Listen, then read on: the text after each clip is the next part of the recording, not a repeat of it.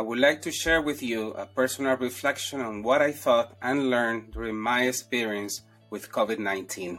Before we get started, let me clarify, Dios mío, that I am not a medical doctor and cannot provide medical recommendations.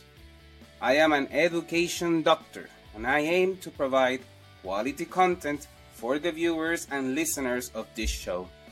So, here's about the one lesson learned.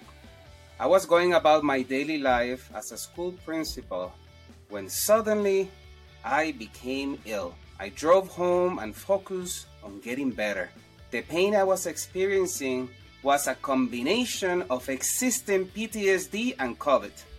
I felt like a lifeless form, like a tube man in front of an empty store, and Chulu was even laughing. Ha, Daddy, Daddy the Flying Two Man. Feeling migraines with body aches, with a feeling of depression is no joke. It was at that moment that I realized the actual value of life. The medication I was given was the same as one Magic Johnson took when he was diagnosed with AIDS. I spent two days in bed, convalescent, and I had two dreams that I will never forget. The first dream was simple. I was floating in the water with no sound, but I could see my reflection. The second dream was visiting someone I used to date in third grade. I was greeted by her mother, who told me that her daughter was waiting for me in the backyard. Her daughter told me she could not do what she was passionate about at work now as an adult, and I suggested that she bring her passion to her work.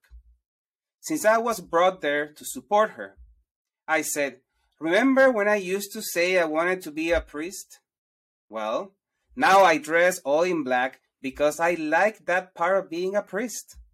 And I give speeches every day to my students, parents, and faculty about doing good.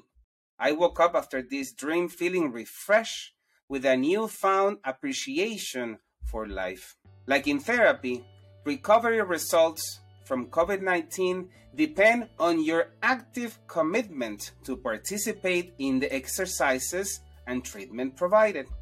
This lesson applies to recovering from COVID and improving in any aspect of our lives. I ask myself, how seriously do I take my health now that I know what it feels like not to have control over it? And this led me to reflect on the discipline of Michael Jordan, as described in Phil Jackson's book 11 Rings.